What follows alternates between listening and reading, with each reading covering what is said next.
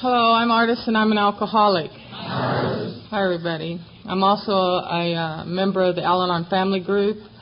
um, my Al Anon birthday is January of 94 and my AA birthday is uh, August 5th of 83. I'm sorry, 84. 83. I'm a little nervous.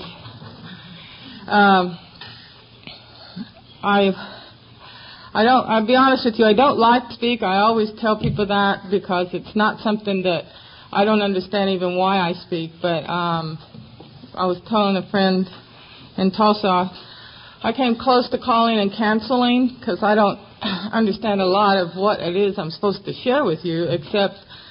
Um, my, and, and she told me that she heard a speaker say that she was going to cancel and it was her ego saying she didn't have anything. And I have a lot. I do. I don't know where I thought I didn't. I, I when she told me that, it was like a light went off. I went, yeah, I got a lot of stuff. Maybe it's just not stuff you want. but um, so I thought, whoa, and that just changed my whole day around. So um, don't be afraid to share what you feel with somebody. It just might be something that'll turn your whole day around. I mean, that just amazed me, that one statement. She wasn't there to fix me. She was just talking about a speaker she heard. And um, there are a few things I share before I share my experience, strength, and hope. And the reason I share them isn't for you. I share them for me. To make sure that Artis is staying in the now and is in the reality that I have grasped so far. And uh, one of them is that no one speaks for Alcoholics Anonymous. And that's real important to me, especially if, if you're a newcomer, because speakers do not represent AA. We're just drunks trying to stay sober. And I went to AA. And these are some of my experience, strength, and hope of working the steps of Alcoholics Anonymous and of Al Anon. And my Al Anon is 1984, excuse me. Um, the other thing is, I don't have any original thoughts or any original wisdom. All I've ever gotten, I've got from you. All I did was go to the meetings and do what you told me to do. And then things started happening in my life, and now I'm behind the podium telling you what you told me. And, and that's why there's no original thoughts. If there were original, I'd charge you. so, be grateful that I'm not there. I can't. I can get there. You've seen us. We're really pain in the asses in recovery. We're called gurus. The other thing is, I try to share from my heart and not my head, and um, it's taken a long time to get to my heart. and uh, sometimes when I share something I'm feeling, it offends people, and I assure you I'm not here to offend anyone. And if I do offend you, I'll tell you what they told me uh, call your sponsor and work your steps, and you'll get over it. and if you don't have a sponsor, you don't have steps, you're not going to have a good time. Because that's how I get over what you say to me. So that's one of the things you gave me. The other thing is I um I believe that everything I have today I got from you. And the day I came to Alcoholics Anonymous, I had never, ever, ever met a sober person. Now, you, when, when you think about how you got here, when it says we admitted we're powerless over alcohol and our lives have become unmanageable, what an understatement in some ways, and then what an overwhelming statement in another way. I did not grasp that step for years. And when I came to you, I thought, I saw the steps and I thought, uh, why would I come to the very thing I hate, which is drunks, to to get sober and why? You know, and that's one of the things that I I had a hard time with was why do you want to quit drinking? I mean, what was your purpose? I didn't get it, and it took a long time for me. Um, my mother was a bartender, and my father was a customer. so that ought to be about enough for my drunkalogs. Uh, from that moment on, when the two connected over alcohol, it's that's been my life. Um, alcoholism is a family disease, and I tell you from my experience that sobriety is a very unusual place to be if you've never been there. And when we come to Alcoholics Anonymous and you tell us, you have, walked before us, say, now put the cork in a bottle and throw the pills away. Jesus Christ. Have you ever been there when you th- put the cork in a bottle and throw the pills away? It's like, I didn't hear my story for till I saw Whoopi, Girl, Whoopi Goldberg do a stand-up routine. when she got out of treatment. I don't know if y'all ever saw it, but that's the first time I related. And she wasn't even in the program. I was trying not, it's not that I'm unique, I couldn't hear anything because I've been sedated all my life. And one of the things, there was a guy who was in the paper and he was in a coma, remember, seven years, and he woke up and everybody was talking about it, and I thought, ought to talk to alcoholics. We've been in comas for years. I don't know why they think a seven years out of reality is any big deal. And that's how my mind thinks. It's like, I've never been here, so everything that step two talks about uh, came to believe that a power greater than myself could restore me to sanity. There was nothing to be restored to. That's and there are a lot of us that come in that way. I mean, some of you had some really normal same times got into alcoholism and now you're going back. And I think that's great. But I've not been there. And one of the things is that being restored to sanity uh, confused me for a long time too because I had no idea what you were talking about. Alcohol, I'm what they call a, a alcoholic that was raised on a synthetic personality. Um, when I went to the bars, I had three elements I had to have with me to be a really, really good lesbian. One, I had to have a shot of bourbon before I went out the door. And that wasn't one, but as many as it took to make me feel nothing. Because I, I've heard people say when they took a shot or a drink or something, they got real pretty. I didn't get there. I don't know what. I always wondered what they were drinking. But I didn't ever feel pretty. I felt nothing, and that's utopia for me. And then the other thing I had to have was um, cocaine. Now, cocaine is when I got to the bar, and there you are. There we are, you and me, and we look good. Okay? But when I saw a woman, I didn't really know, you know, what to say. And so I'd take a couple of rails of cocaine and I could talk about anything. And I was so, that powerful drug, it alleviates all insecurities. If you've taken it, you know what I'm talking about. If you don't, I'm going to try to describe it to you. If I was on cocaine now with a little shot of bourbon, I could tell you how to build this hotel. and I would tell you with such confidence that you would think, my God, will you come and build me one? I could talk about any subject on cocaine. It's like I had no idea, never read it, but it would just come from nowhere. And I knew everything. Well, now I'm really, really doing good in the bar. You know, now I'm, I'm, I'm you know, we call it uh, table hopping. Uh, I'm going from table to table, and and I, I, I lesbians are, I'm scared to death of them. Straight women, I'm not. And uh, they were my peers for a long time. They influenced my life. Gay women did, and um, to the negative, not the positive. But I'd be in that bar, and I was raised in beer joints and nightclubs. I know what that man was talking about last night about being in a bar, shining shoes at seven. I was playing pool like this at seven. And then one day I was like this. And my mother, there was this bar stool, and I used to whirl around on it when I was little. And then one day I sat on it and my feet touched the floor, and I thought she lowered it. and I realized I grew up in it. And I'd never been outside that environment till I came to Alcoholics Anonymous. I never went to a prom. I never went to the school functions. I always did my homework in the bar. And the bar was my home. I could not grasp why anybody would want to sober up and go to the bar. And it took me a while to to get winged recovery from the bar atmosphere into total recovery of Alcoholics Anonymous. So now I'm I'm I'm back in the bar now.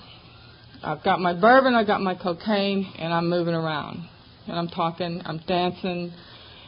And now I meet somebody, and I guess they like me because they looked at me over a second and they didn't blink. So I figure they like me. That's the lesbian signal. I did not know. I did not know it was induced by drugs. I didn't know that. But that was, I mean, I didn't know whether the signals y'all gave, but that was it for me. I lived two lives. I lived in my mother's straight bar with all the heterosexual redneck ball scratching men. and then it, I tell them I'm going to go home, and I'd wind up in on uh, 11th and Lewis at the Eighth Day Lounge with in the bars with the gay community, and I was 14. And I finally found a gay bar. I did not know I was gay, but I found it through softball. If you're looking for the gay bars. They take you to the gay bars. And, the, and the, when I grew up in the gay community, we didn't have gay homosexuals. It was just gay.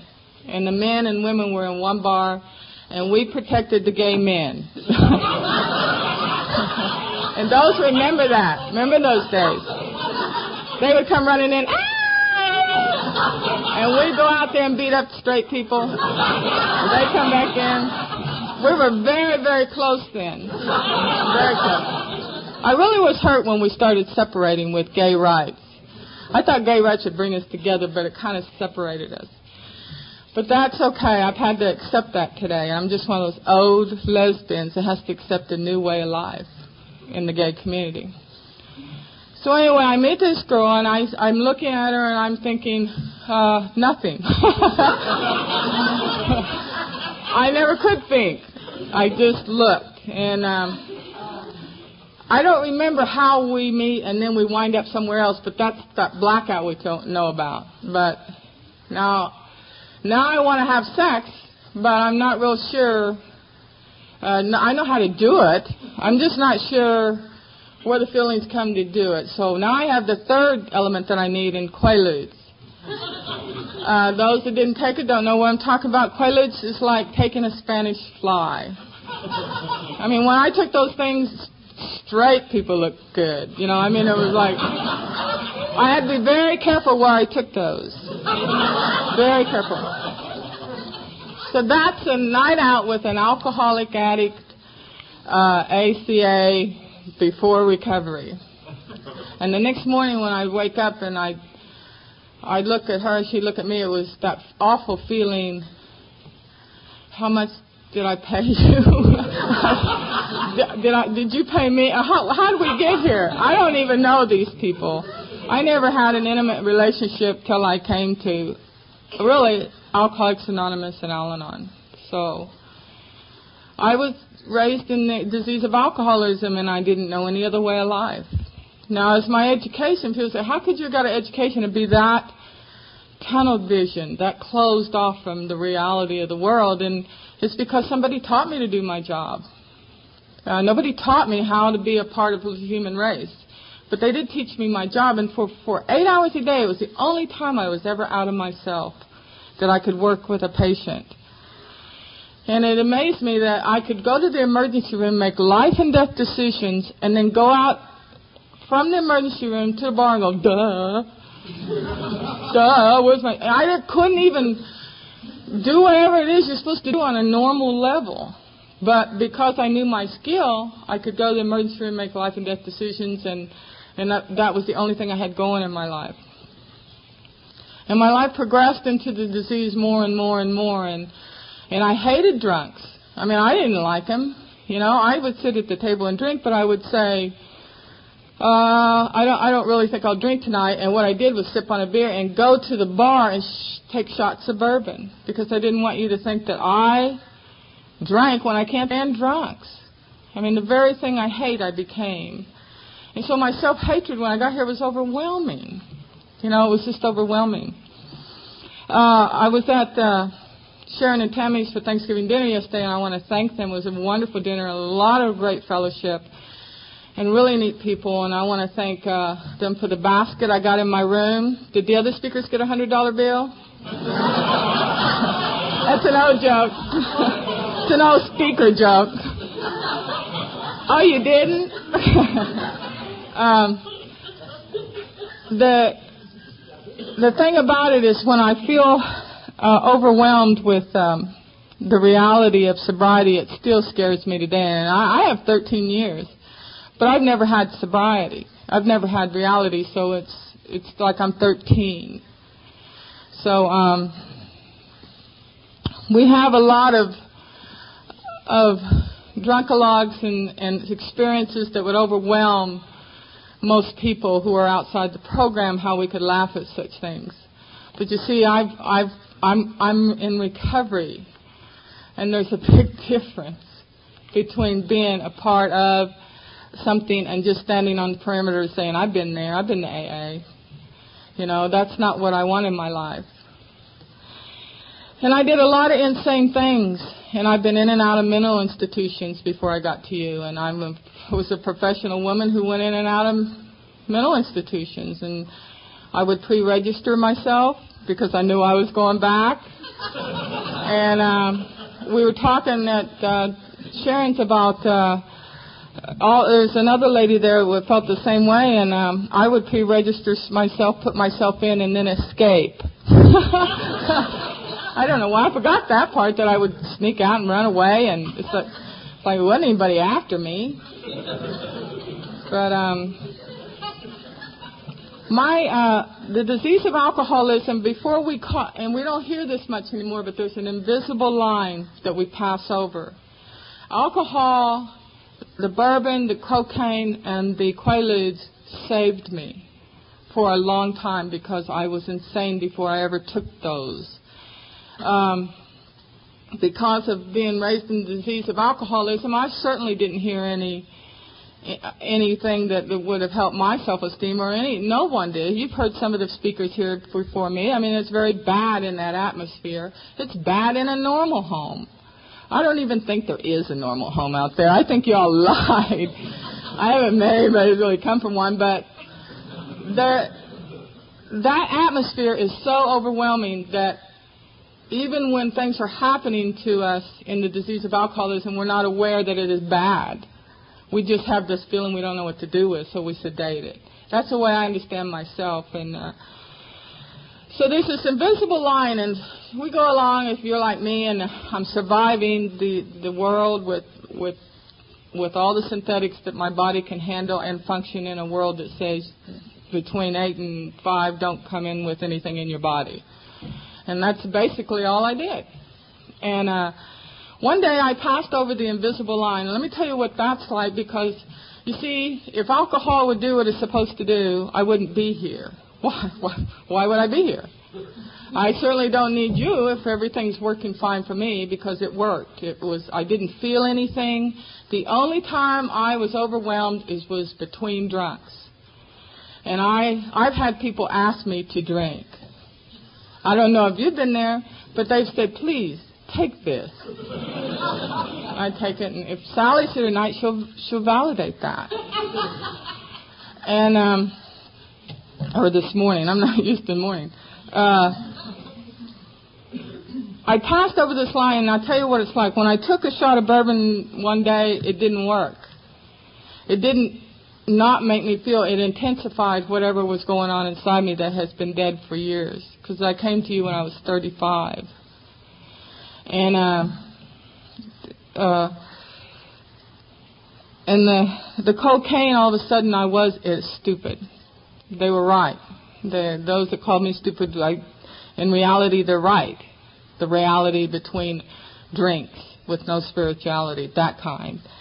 And uh, the Quaaludes, I was so bad, you, I couldn't pay you to go out with me, much less give you a Quaalude and make you think that I was okay. Because when we took those things, we we didn't know anything about each other. It just took everything away. Well, I didn't care to know, and you, I certainly didn't think you cared to know about me. And now those things don't work. They they don't work. I mean, I'm taking them and they're not working, and I don't. Uh, now what do you do? And the 12 and 12 talks about it. It's so graphic in there. What's wrong with us? It says, I cannot stay sober. I cannot stay drunk. Hello? What is that? And then it, if you read on, it says this is the jumping off place. This is where most of us die because we don't know what to do. Because we come into Alcoholics Anonymous and it looks like a social gathering and it's a fellowship. And I had to learn that, the difference between the two. And so I got to the point in the second step where it talks about that and it says uh, that to be restored to sanity, I had to see what was blocking me off from a higher power. Well, I haven't even gotten to you yet, and I'm on a second step. I'm trying to find some kind of sanity. All of a sudden, my chemical personality is not working. So the book says we'll start doing everything changing drinks, changing people, changing places, changing jobs, changing things, changing looks, and everything. I've been, I've been butch, femme. I've been, I even pretended I was straight to be brought out. I mean, I don't know if anybody's ever done that, but you got to go to another state to do it. But I did that. Just, I didn't know what to do. And, um, and they brought me out. It was real nice. They were real, I, lesbians that bring out straight women are very nice. but, um, I had to clean that up. But I went and I realized that my life, there was something wrong with it, and I never, ever, ever, ever thought it had anything to do with alcohol. There were feelings going on in me, and I would wind up in mental institutions, and they would sedate me with medication, and then they'd let me out, and I'd, I'd, I would try to function on the antidepressants. I was bipolar, tripolar, bipolar. I've got every schizo, mino, privo, twatso disease. I had everything, and they signed this thing. I said, "You cannot function in society without medication." And I said, "Oh my God, you know that's it." on my 30th birthday, I was in a mental institution on vacation. I always went on my vacation. No one at work ever knew that I had been in so many mental institutions. I was on call at the hospital when my insanity would kick in, which is between drunks. Because once I got the booze and stuff in me, I'm I'm sedated. I'm okay. But um, I I couldn't call in and say I'm sick. I'd call in and say I've been robbed. I've been uh, held up by gunpoint. I mean, I made it so dramatic that when I'd go back, I'd forget, and they go, "Are you okay?" and I go, well, "Yeah." What? I, I forgot what I told them. I mean, it got that bad. But um, I'm in this mental institution. I turned 30, and I'm sedated from the head down. The only thing that, that they give you that Thorazine, they knock you out. And I didn't go in like I'm here for mental health. I have some problems. I went in in a rage. It's like they had to hold me down and shoot me in the butt, and then I'm like, okay. And I never did know. I don't remember ever in the mental health ever asking me, "What's your problem?" I didn't never know what it was, and they just would sedate me and feed me, and then I'd escape, and the whole cycle would start over again. So I'm in the mental institution, 30 years old, and I'm laying flat and the only thing I can move are my eyes, and I'm just going back and forth trying to figure out what. They really OD'd me on this story. I could not lift a finger. And this nurse stuck her face over me like that and said, and she had these flowers here. Today, you're 30 years old. I, I thought, of course, my thought was, who sent the flowers? You know, I never knew who sent the flowers till years later when I was on a in the nursing station at a hospital, and I heard him say, "Hey, there's a patient down there. Nobody calls, nobody comes and sees her, and it's her birthday. Let's chip in and get her some." That's where those flowers came from. I figured I always wondered because there wasn't a soul in my life that cared whether I was 30 or alive. I mean, I took myself to those mental institutions and I took myself out. And one time a friend took me just to get rid of me. Just. So I laid there and I remember saying I'm 30 years old and it's my birthday and I thought, I wasn't born this way. What is the matter with me? For eight hours I can function on a job because I'm so out of myself. I don't even, in the medical field, you can't waste your time thinking about yourself. It's a life and death decision all the time in my field. It was, I was specialized in but the, the, the moment it was over, I was insane again. It was like I could, and then that, when you pass over the line of alcoholism, now it seeps into that eight hours. And I saw myself going slowly into taking Valiums at work and, and slowly, uh, uh, ask, all of a sudden asking the doctors for prescriptions. I can't sleep. Well, how about, uh, giving me something to sleep? And then how about I can't stay awake? How about give me something to stay awake? And how about I'm, I'm, I have diarrhea. Well, I heard this to stop diarrhea, and I just kept getting all these prescriptions. Now I've got that on top of all the medication, and I don't know. I've lost control here. And I used to have some kind of control over my life of my three little elements that I took to the bar every night. And I laid there and I thought, I got up, I slowly, what I did was she would come and put the, give me the pill and stick it in my mouth and pour the water, and I did the old stick it under the tongue, spit it out when she left the room, and detoxed myself. And got up out of the bed, and, and it was a lock ward, and uh, I've been in the medical field. You just grab a lab coat, just like in the movies, and you go, "Hi, House Smith. I'll see you tomorrow," and walked out the locked doors and went home, and uh, just sat there and thought, "I don't know what to do. I don't know what to do." And I went to um, a treatment in 1980 at Valley Hope in Cushing, and I was there 30 days, and I did not relate that it was alcohol. You know, if you take one five milligram Valium, it takes 30 days to get out of your system. You know, and I had so much in it. I mean, I, it would take more than 30 days for me to grasp any kind of sobriety. But I remember these two guys sitting in that treatment center, and they were sitting in front of me, and one of them said, he talked about some equipment that he had bought. He said, I bought it brand new. Damn thing don't work. The other guy said, John, take it back to whoever made it. Because if somebody makes something, they ought to make it where it works. Now, this is how deep I could get. I related. and I'm thinking, I related to like, God made me, and I don't work right.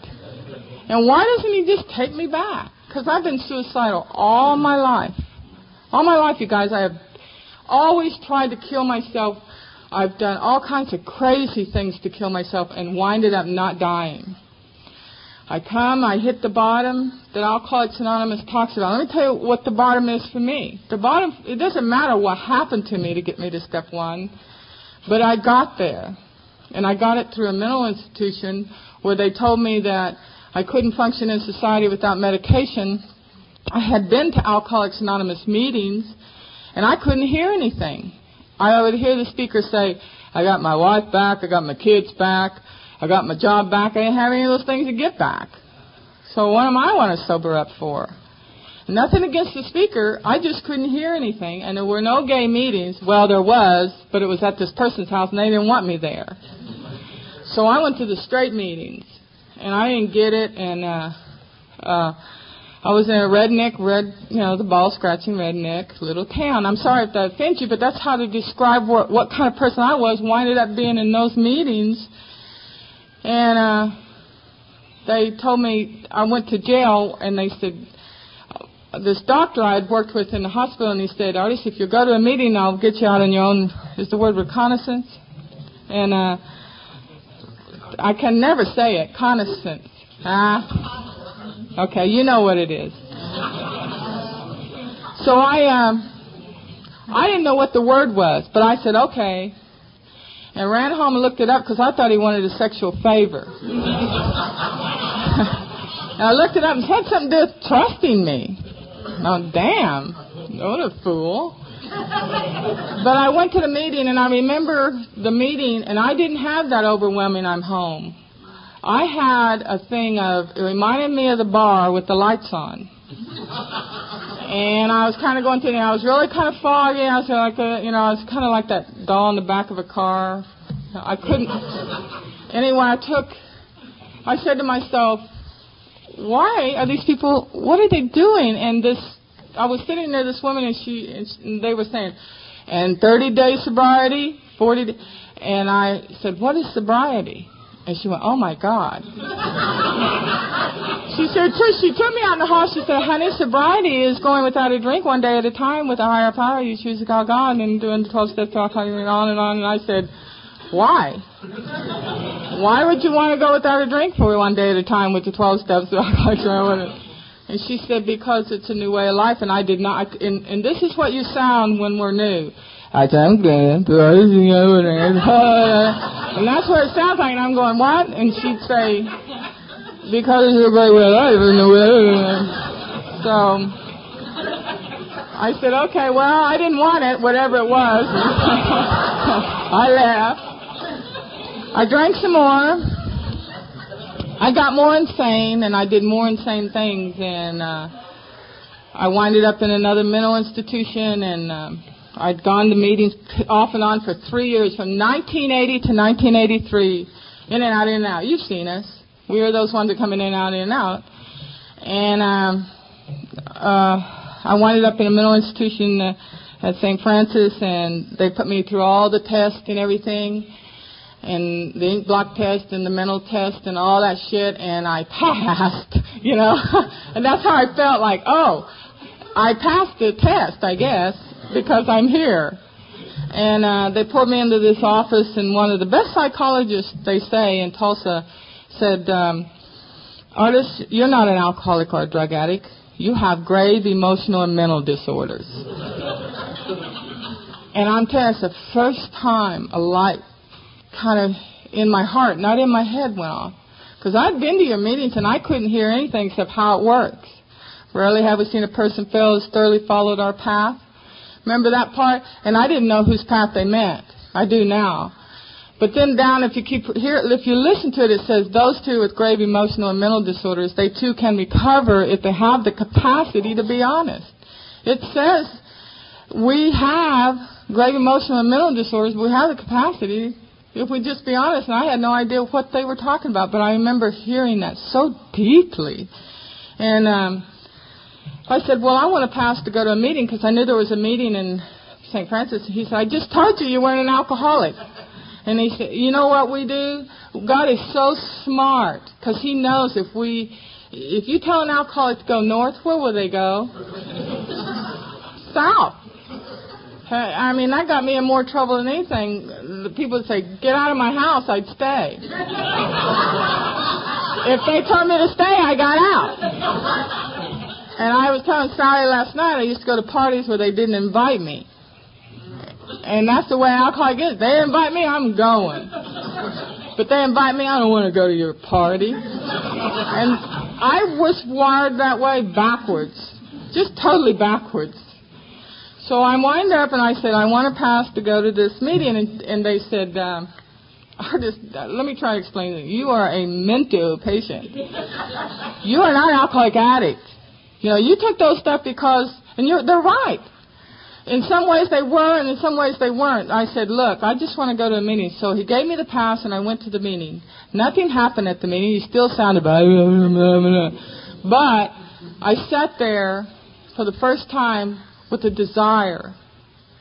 And I thought, gee, maybe I was wrong. You know, maybe I was wrong. Maybe I just thought I was part of this, you know. Three months in a meeting, it's awful. Three months in a meeting with no sponsor, not talking to anybody. You've seen us. We come late, we leave early. We don't talk. We sit in the back. We don't have anything to do with anybody. We just want to see what you're doing. I'm on my way somewhere. I was always on my way. There's nowhere to go, but I was always on my way somewhere.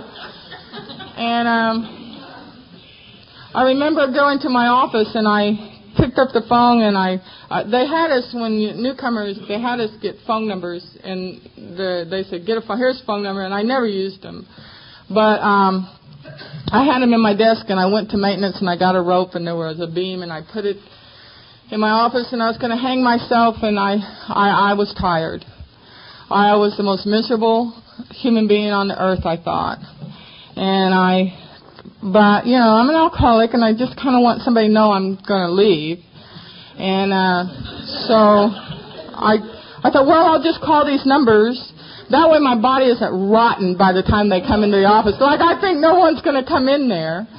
But I want them to find a body before it gets too smelly and uh and we're that way. We certainly don't want to leave a mess. So I started calling those numbers and they were either disconnected, busy, uh, just like Bill W. did. I did the same thing, and they or they were disconnected, and I just given up. And this last number I called, a woman answered, and it was uh, um, this woman. And I'm not. You're not supposed to really tell your sponsor's name over a tape because it's. And I'll meet me at the meeting. I'll explain why.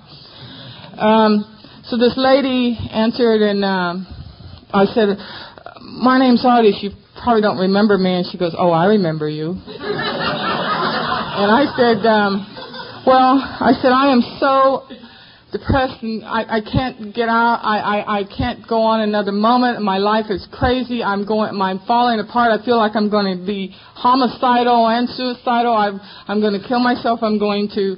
Uh, I can't take it anymore." I'm just not going to go on. All I want to do is let you know that I'm going to kill myself, and, it's, and I just want somebody to know that I tried Alcoholics Anonymous and it didn't work. And she said, "Can I put you on hold?" but here's the part, you guys know it. Overwhelming. We're alcoholics. I waited. like. That always overwhelms me when I think of that day. I just went, okay. So she got on another phone. She comes back on, and I said, I said. uh Hello? And she goes, yeah. Now let me. She said, now let me get this straight, Artis. You are in your office. You're going to kill yourself, and you've tried Alcoholics Anonymous. It doesn't work, and and you're just letting somebody know to find your body. And I said, yeah.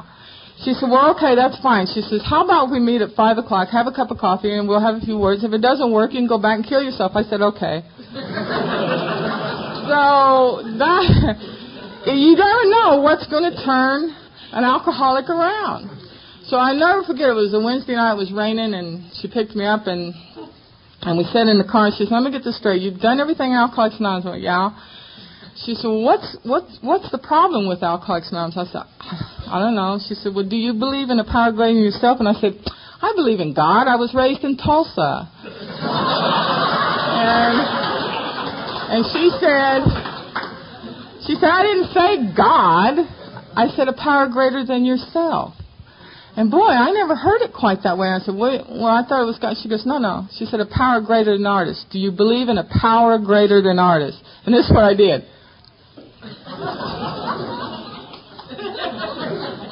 and she looked at me. I'll never get her face. She goes, it just has to be greater than you, Artis. she said, for God's sakes. And I said, well, I don't want to, you know, I mean, I'm trying to think of something greater than me. But you got to remember that I've been out on my own. I've survived on the streets. I edu- I put myself through high school. I put myself through college. There wasn't any, uh, I'm a illegitimate Indian. They wouldn't even give me a dime. And, uh, there, you know, there was no culture that helped me. There was no siblings. There was no spouse. There was no children. It was just me. Why in God's name would you think I would think of something greater than me? And that's just how I said it to her in that aspect and that anger. And she said, I understand now. She said, here's what I'd like to do with you. She said, will you do something just different? I go, what? She goes, if I tell you some specific things to do, will you do them in spite of what this says up here? And, and if it doesn't work, you can go ahead and kill yourself. And I said, you mean you're going to give me some things to do, and if I do them and they don't work, I can go ahead and kill myself? She said, yes. I said, in a meeting? She said, yes. so I said, okay. Of cake. The first two things she told me to do, and I forgot this, and I haven't told it in years, and may God forgive me because this was one real important thing, and I had totally forgot about it. There were three things she told me to do. The first thing she told me to do was use her higher power, not mine. And the, not her, but her higher power. Because this woman's husband had just left her, her kids had abandoned her, and she was spending time with me. And she was so into to, to helping me with her own personal problems going on. The first thing she told me to do was use her higher power. The second thing she told me to do was when I go to a meeting, get a desire chip. And she told me why. She said, if you know, when a desire chip is just what it says. It's just a desire to stop drinking. It doesn't admit I'm an alcoholic or anything, but the action changes the feeling. And walking up to get the chip will begin will be the beginning of my recovery. When I you know, I'd sit back and anybody got a desire? I'm not going out and let you all see me. I don't have a good shirt on. I, I my you know I didn't you know my hair's not fit. All kinds of shit goes through our head when we're sitting out there. Why we shouldn't get a chip? I'm telling you from my own experience, the chip is the beginning. It isn't. It's an action because it's an action program. And the third thing she told me to do is go home and thank her higher power for today. And I said, but it was an awful day. She said, it doesn't matter. You said you would do all the action no matter what it said up here. I went home. I got on my knees like she told me, and I said, what's her name said to thank you for today, but personally I thought it was a shitty day and I know what you're going to do. You're going to sober up this lesbian and then throw me into hell forever. That's what I heard you were going to do. That's what I heard on TV and churches and and protesting and the, I'm from the 60s and 70s. That's what you were going to do to me. And you're going to sober me up and then throw me. I'm not going to hell sober. And I went on and on. I was like having this conversation, you know. And I, she called the next day and she said, did you do what I told you? I said, yeah, and I told God that, you know, I, you know, there's some things about me you don't know. As if she couldn't tell. I had on combat boots before they were in. you know, and she, uh, she said, Artis, shut up and do what I tell you. Don't you get your opinions in there. Don't you give your thoughts. You don't know anything. You've never been here before. And that's a, she was right. I've never been in sobriety. So then I started just praying with what she told me. Uh, well, let me be honest with you. I didn't even know I was praying till a year. I was just doing what she told me to do. And I said, when am I going to start praying? She goes, you are. Oh. See, I wasn't raised in a church. I was raised in a bar. And we don't we don't talk about how was your prayer and meditation today. you know, um, they don't even like that word sobriety in the bars. Uh, we used to say, "I drank myself sober." That's a fr- that's the only way we use the word sober. Never heard it any other way till I came here. So um, I started doing the, the deal. I started taking a lot of action. Hated you, you hated me. Don't like you. I don't like you know. It was that kind of deal. I come to meetings. You're full of shit. You don't know anything and you get all excited about mowing the lawn. You know, I mean, that just, I would sit there and think, God, this guy, I'll never forget. Oh, I, I'm so happy I just mowed the lawn today and it felt so good. I haven't been out of the house and, and here I lived like a, absolute, uh, tramp. I mean, I didn't empty the trash, I didn't take baths, I didn't do anything. I was, you know, my sponsor told me some things to do basic things that y'all already know knew how to do. The only time I had to do that was for eight hours in that structured atmosphere that I went to, and then after that I didn't have to do any of it. And um, I started doing the steps, and let me tell you something. She told me something very profound. I think she said, "I, I think you're ready to hear this." I had three years of sobriety, and she said, "I want you to know that night in the car, I went home and said, God, I have no idea what to do with this woman." Uh, other than she was praying the whole time she was talking to me, and she said she went to God and said, uh, "I'm willing to sponsor this woman." And there were people in Alcoholics Anonymous telling her not to sponsor me. There were people saying she is insane, and she is crazy, and she'll kill you, and she'll kill herself. She'll, kill, and she, they were right. but she went to God, her her higher power, and said, "I'm willing to sponsor her, but you're going to have to tell me what to tell her because I don't know."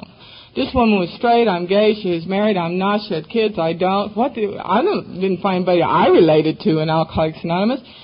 Uh, when they say I want to find a sponsor that I relate to, well, hell, I'd still be looking. You know, I mean, I went to this woman knew what she had was recovery, and that's what I wanted and didn't even know it. Did you know that the feeling, the first feeling I had in sobriety was, what the hell am I doing here? Have I really hit a bottom? I'm in Alcoholics Anonymous. And do you know that that feeling is hope? Yeah, I didn't know that. I didn't know that I didn't even know what my feelings meant. And I thought, I've hit this awful, awful bottom. I'm in AA. And that feeling is hope, and I couldn't express it as hope till now. And uh, we started working the steps together, and she taught me so much. Um, I, she, another thing, a sponsoree, they say, you know, Bill W. reached out and called a, a newcomer and worked with him, and I, I truly believe that, and I have done that, and I believe in it. But I also believe that the newcomer needs to call to learn to reach out. She made me call her to reach out because I didn't know how to do that.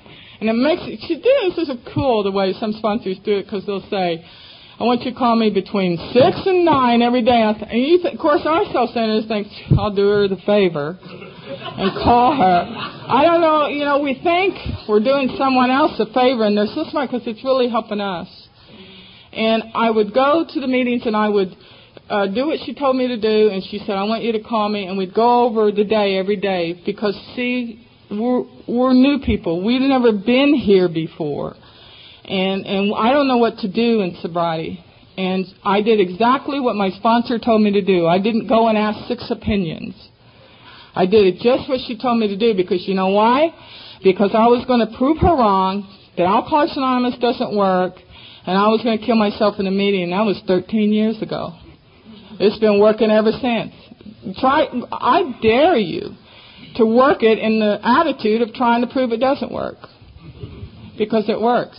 And the thing about it is she would say, she would tell me some things to do and I would go do them and uh, she would call me, she goes, well, how was the meeting? I go, well, uh, it was okay. You know, but I don't understand. I, I can't, I don't know what I'm supposed to be hearing. She also taught me to share in a meeting. And here's what she gave me, and I always give this tool when I speak. You're welcome to use it. Anytime, uh, uh, to me, I listen to speakers for tools. Because, see, I don't love people totally yet, but I love the God in you. And that got me through the, the insanity of, lot, of loving the God in you and, and separating the two for me for a while. She told me to do this. I'd say, well, I go to me, I don't hear anything. I, uh, you know, I mean, so a guy likes mowing the lawn sober, and somebody did the dishes and went to the first store for the first time, and I, I just didn't care about that stuff. And uh, she said, "I want you to say this. You know, you know, do you know why we have a moment of silence? Did, did anybody ever tell you why we have that, or we just Oh, we all know that because we we've been here before. I'd not been here before, and I asked. I ask all the time. I ask questions in Alcoholics Anonymous all the time. But we have a moment of silence. She said to for a specific reason. Her and I. I don't know about you, but she said in the moment of silence, this is what she prays. Let me hear what you want me to hear. Let me share what you want me to share, and I'm willing to have an open mind. One of the things that's being watered down is how we're, we're getting away from that because I'm working with people and I'll say, do you know what HOW is? And they, it's an Indian term. No. no.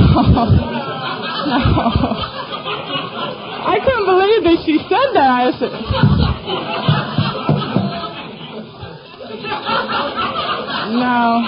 no, no. How means honesty, open-minded, and willingness. That's what it means. And how do you get that? I don't know how you get it. Did you know how to get it?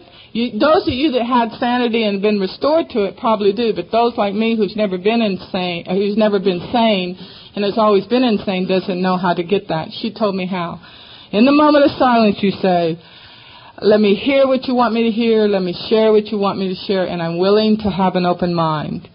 And when I started praying that, I went to the meetings and I heard feelings for the first time in my whole entire life. I heard men share from the inside because all my life I thought men thought out of their zippers, women were weak minded. I actually came in asexual. I hated society, I hated the human race. I was one of those that that would could have got on a tower and shot everybody, gone into a bar and massacred. I'm not I got that far out there. And I don't think any of us are incapable of doing that. Um, so I go to the meetings and I do the moment of silence thing, and I'm starting to hear stuff. I'm starting to hear some. I never knew that you guys. Well, I know the gay guys, but I mean, I never knew straight men and I had the same feelings. For the first time in 13 years, and I don't recommend this unless you're this, this gentleman that I listen to, his fifth step, is a very close friend of mine. He's a co-founder of Cocaine Anonymous in Tulsa. But I listen to a heterosexual male's fifth step. And it scared him because we're related. I never knew that, that we're, we're so alike inside. I mean, we are. I, my mind is just a little twisted. But inside, you and I are just alike. And there, my sexual preference is not an identity. It is a small, small, small part of me. And you know, I didn't have sex today, so maybe I'm not gay. so we go through that all the time in Tulsa, just a joke. But I went, I kept going and doing what I was told to do. Rarely have we seen a person fail who's thoroughly followed our path. Whose path? The path of the people that have gone before us. Not my therapist did not get me here. My therapist and and and I've I've been anti-therapist for a long time, and now I'm pro because Artis changed. I got uh, to the point of peeling the onion deep enough to get to the part that needed professional help. I have a great therapist today, but she didn't get me here. All therapy is is an awareness. And then I take the awareness and I process it through the steps and get to the sixth and seventh step through the fourth and fifth. Because my first fourth step was everything I hated about God. You told me to write everything I hated, the resentments. Who, who was I mad at? I was mad at God. Because God made this thing and it didn't work. I couldn't function right. And uh, I wrote everything I hated about God, and I wrote that part about, yeah, you you know. See, I I knew and God knew that I was born this way. I knew it and God knew it, but nobody else knew it. And uh, I didn't know that someday we'd be aware of it. But I wrote that in there. You you created me this way, and now now you're going to to just put me in hell for eternity because I didn't go to church, but they told me when they came to the door. course, I listened.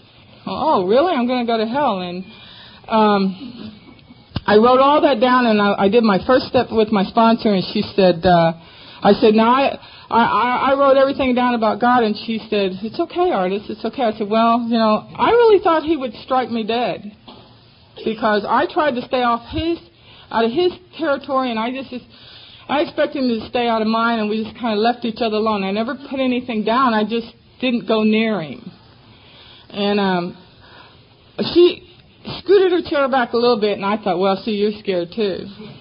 And she said, no, I just giving you room. Because I, you never knew when I'd fly off. But, uh, I did that fifth step, and let me tell you what happened. When I finished, and I admitted, and see, the fifth step isn't a dumping step. Go to therapy. Pay them. That's what they're paid for, is listen to our dumps. What I wanted to do is exactly what the book said. The book said you share with a, one person God and yourself these things. These things these things that have ate my lunch, caused me to go on alcoholic rages, caused me to be insane, put me in mental institution. These things that I hate about the world. And I wrote them down and I did the fifth step and I said, God, you, me, this is it. And I, I, I consciously put myself there and said, I, I squared off with God. And um, when I was finished, I had one of those awakenings and if you read the spiritual experiences in the back of the book, it talks about the sudden instant when I had it. I felt not only a God present, but I felt a God that loved me just like I am. Just like I am. And from that moment on up to this moment here, my whole journey is, is in, in recovery is to love me. Everybody else does, but I don't. I met the enemy and the enemy is me. There's no one out there to get me. There's no bad lovers. Every ex-lover I had did the best they could to try and build a relationship with me. I, I am the destroyer. I am the destroyer. And I know that now. And it's overwhelming because it's taken years for me to see it. I'm sure you said it a thousand times. But to get from here to here to here is a hell of a journey. And it takes time. Some, some people get it in and me, it takes years and years, and one day I wake up and it's that way. And I process on through the steps, and I make direct amends wherever possible. And I, I made what I and thank God for Al-Anon. I went to their workshop. You, you know, I love that program, and I'll tell you why. Because I'm a member. I'm not a visitor. And what happens is that is that what she was talking about in that workshop about making a heartfelt amends. I don't make amends to get out of guilt. I make amends because I really feel bad about what I did. It's not a guilt feeling. I just want to correct it. I want to clean up this mess I made. I don't want to get out of any shame or guilt. That's gone. That's taken by the fifth step. I'm feeling not to a depression, but to a point of saying, you know, I really harmed you. Could I? What can I do to clean it up? And this one girl said, "Stay out of my business." She had a, a, a restaurant. She said, "I want you ever in here." And I said, "Okay." And I did. And what's ironic is that we'd go there after the meeting for coffee. And I sat on the outside. And, and, and my friends would go in and get me a cup of coffee and a, a bagel, and I'd sit on the outside and I'd see the owner, and she'd see me, and I didn't cause any problems. I sat there for, I think it was four years I did that in recovery. And one day I was running at Swan Lake, and she was running, and she ran by me and she said, Artis, you can come in my restaurant anytime you want now. And I said, thank you. And I went in and it's not there anymore, but it was, I didn't do anything except clean up my side of the street and God takes care of the rest. And it was okay that she didn't forgive me for four years. You know, it's okay. It's I got to forgive you. And there were things that that I had done that you need, I needed forgiveness, but there were things I done that I needed for, to you that I needed forgiveness, and I had to forgive myself. This whole journey is amazing to me. That that I'm walking along and I'm thinking, well, if I get the right attitude, the right job, the right look, I'll be okay, and it has nothing to do with that. It has to do with this journey of loving me. And a year ago, April, I I, I did meet a, I did have a, a a small I don't even know how to say it. Um, I had a relationship. it was kind of neat, and I, I I worked real hard at it, and I um, I I still didn't have the skills to be a healthy person in a relationship, but I worked the best of my ability, and and she left and a year ago, April, she left, and um, I got to experience things I never experienced before. For t- for 12 years or 11 years at that time, uh, I spent every holiday in the meetings. I spent every holiday in meetings. Uh, conferences were my vacations. Uh, meetings were my holidays. Unless somebody invited me to their house for dinner, I was there with the guys in the meetings who had nowhere to go, and it was okay. It was hard at first because I thought, my family's dead, half's dead from the disease of alcoholism, the other half is in, is in prison or, or on their way to death. So there's no one out there anymore. And um, so she left, and I was thinking, gee, she get, we had I had my first Thanksgiving, Christmas, and New Year's in my own house because uh, she moved in with me. And uh, that was neat. I I never had that. It was so overwhelming to me at times. I would, you know, I would give parties and leave. I mean, I didn't even know how to stay at my own party, but it was overwhelming, and uh, it was such a touch. So she she taught me a lot, and she left, and she's happy today. She's with someone she, that's compatible. Uh, not I don't approve, but it's compatible.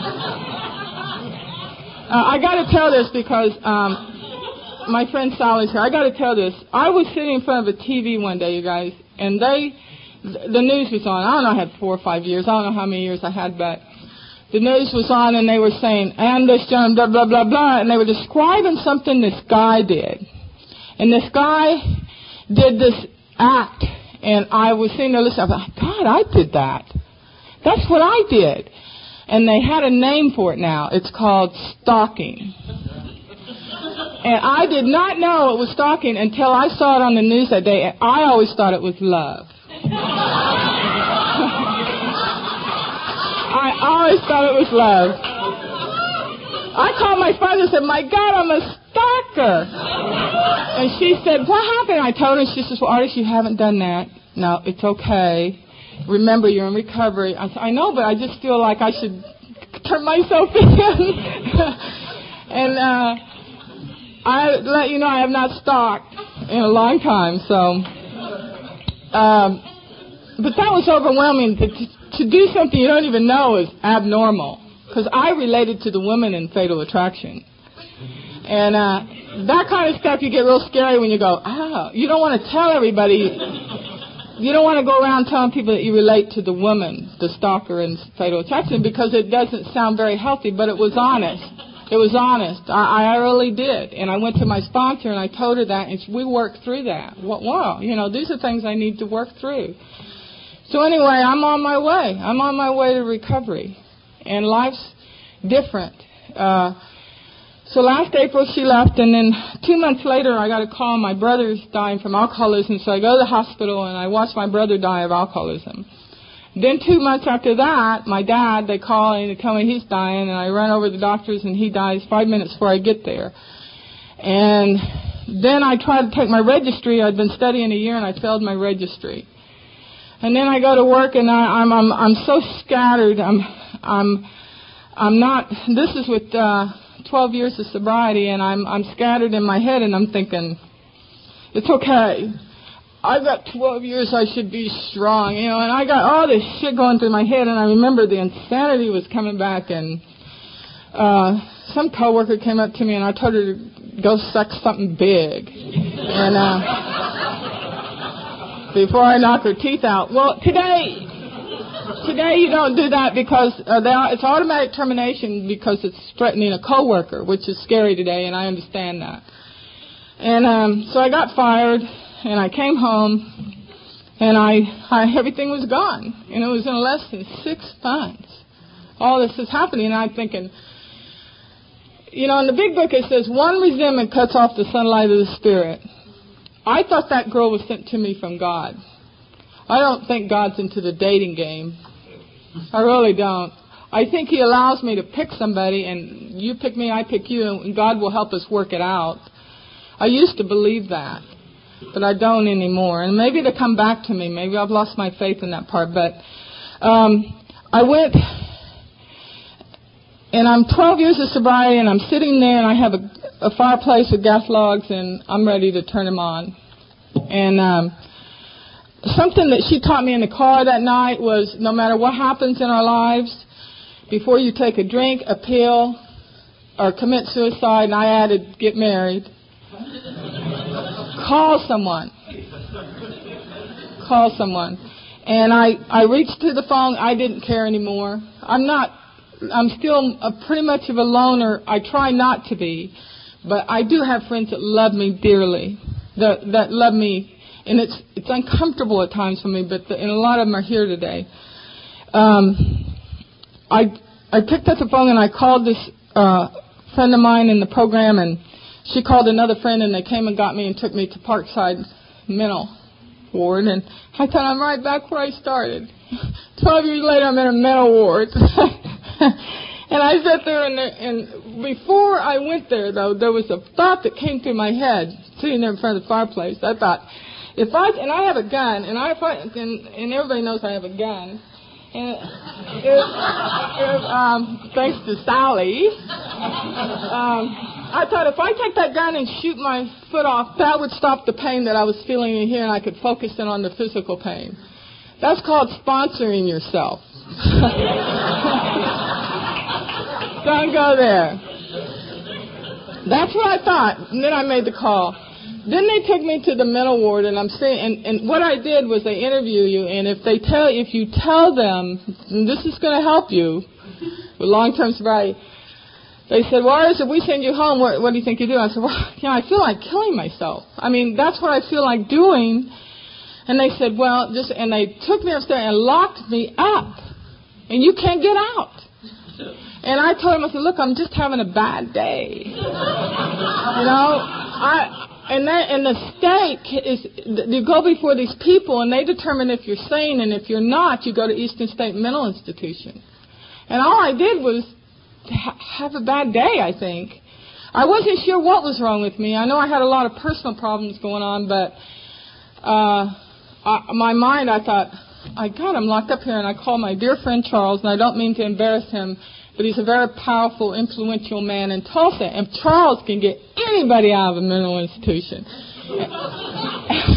he's like my brother, and I called him, and he, he did everything. He goes, I can't get her out. I can't get her out. And you know, he, he brought me some food. it was like I was in prison. It was off where I was.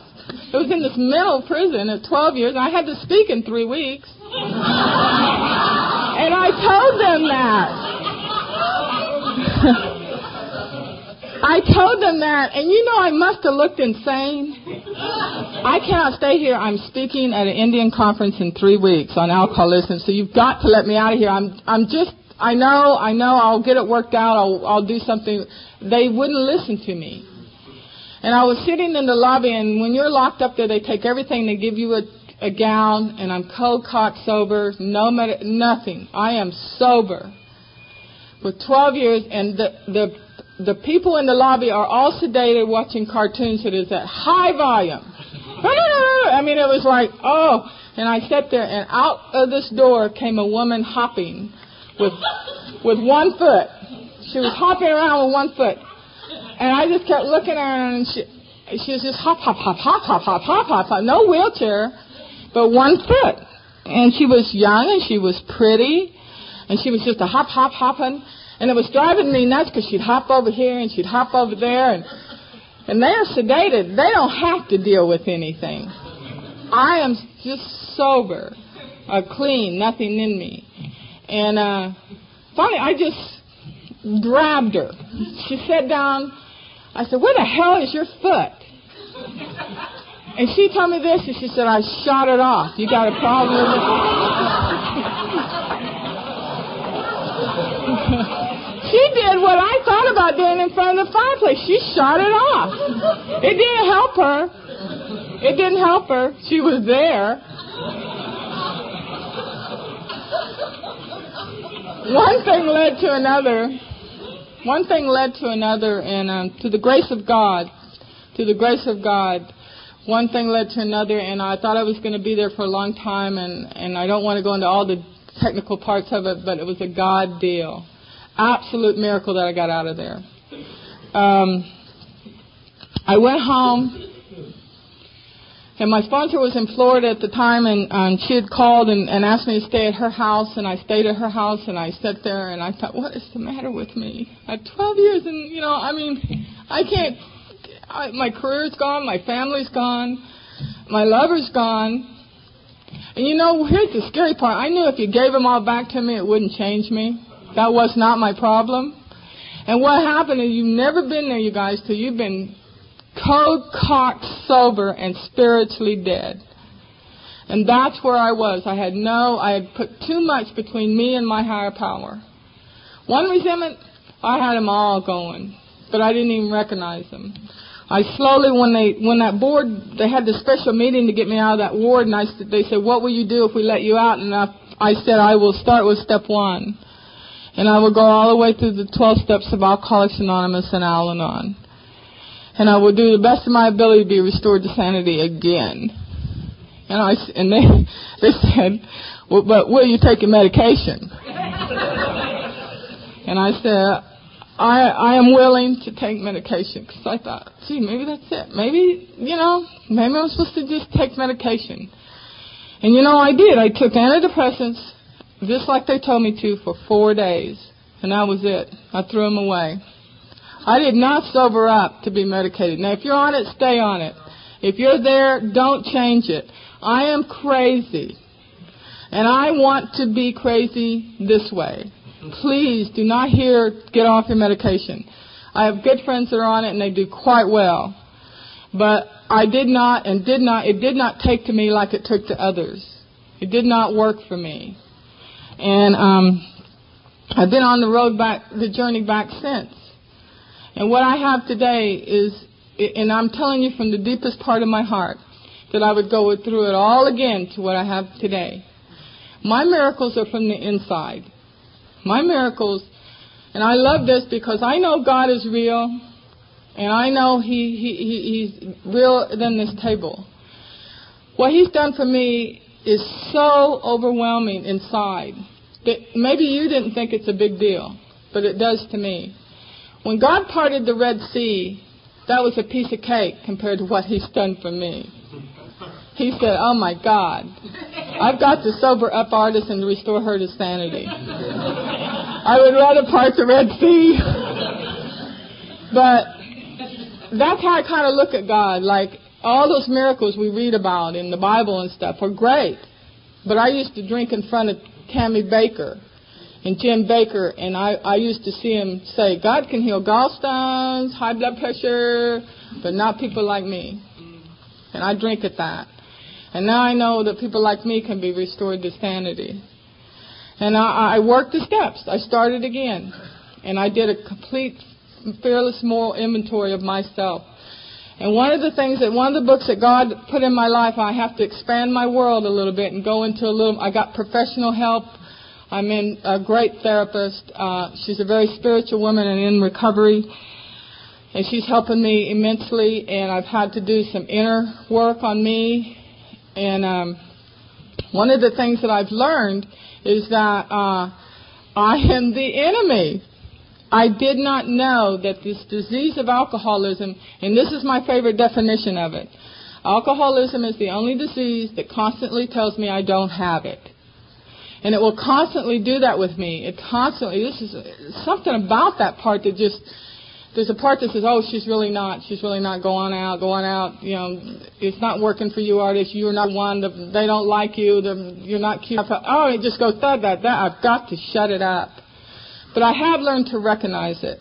I've recognized every part of that disease that wants to destroy me. And, and, and if there's a new part, to the grace of God, He shows me what it is that will destroy me. I almost destroyed me by not coming here. I almost had this ego idea that I didn't have anything. I have a lot.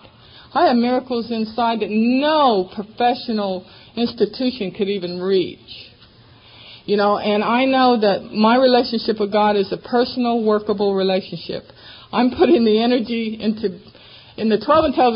I think it's the 12 and 12 of the big book. I'm not good with pages, but it said in there, when you become dependent on a higher power, you become independent. And I am like codependent on God. I mean, I'm like that, and I like it. It may be bizarre to some people, but that's okay. It's working for me. And what I want today is is God's will in my life. And so I, in that workshop that I was in, there was the the theme was in the present, and that's i I've got my mind, my ass, and my heart all in the same place. It's never been there before.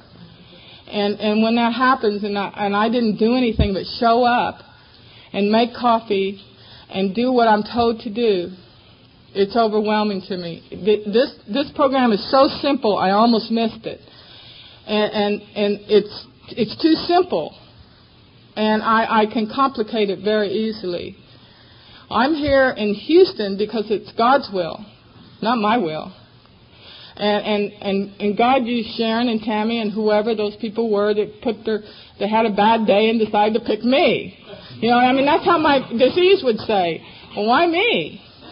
You know, and and it just it just goes on like that. And I have to remember that God is, is the one that controls my life today. Not, not, I don't understand that part, but I trust it. And I'd like to close and just one little thing that, that, that I'd like to say. And it's a bit of reality, and I usually do it at the beginning, but uh, I, I guess I'm supposed to do it at the end. Uh, one of the things, could I see the hands of all those that are under 30 days of sobriety? Okay.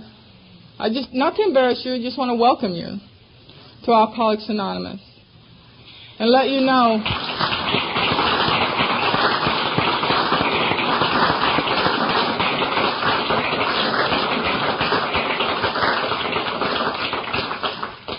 And to let you know that um, not all of us die sober. And that's the reality. The first reality that someone gave me was that not everybody in this room is going to die sober. And that that it's a day at a time reprieve contingent on my spiritual condition. And that's how I understand it today. and that no person is going to take my chair in AA again. And no one's going to scoot me over out of personalities over principles. You know, and and the more I love me, after the compulsion to drink and use was lifted, I have been an Al-Anon inside. And and that may offend alcoholics. I don't know. I go to both, and I don't have a problem. I don't I don't see any confusion in it. They they go together just like this. And my issues are, are I'm to work on the causes and conditions in which I drank. The causes and conditions in which I drank. It's right there in the book. It says alcohol is only a symptom. It's not my problem. It's the symptom that says you have alco- the isms of alcoholism. And that part of me is so overwhelmed how much I've been trying to destroy my own recovery. In the book, there's a story and it says there's only two sins. And I don't know why they use the word sins. It doesn't offend me. I don't, you know, I can change any word in the big book up here. But two sins. One is to interfere with another human being's recovery, and the other is to interfere with my own. and I saw that for the first time just a couple of years ago. I thought, wow, that's what I've been doing. I don't have any. I don't have any any regrets of what I've gone through.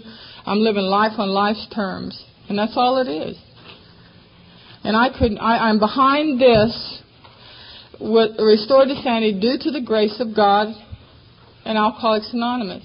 And you are the people that God uses to give it to me, and now I just gave it back to you. Thank you.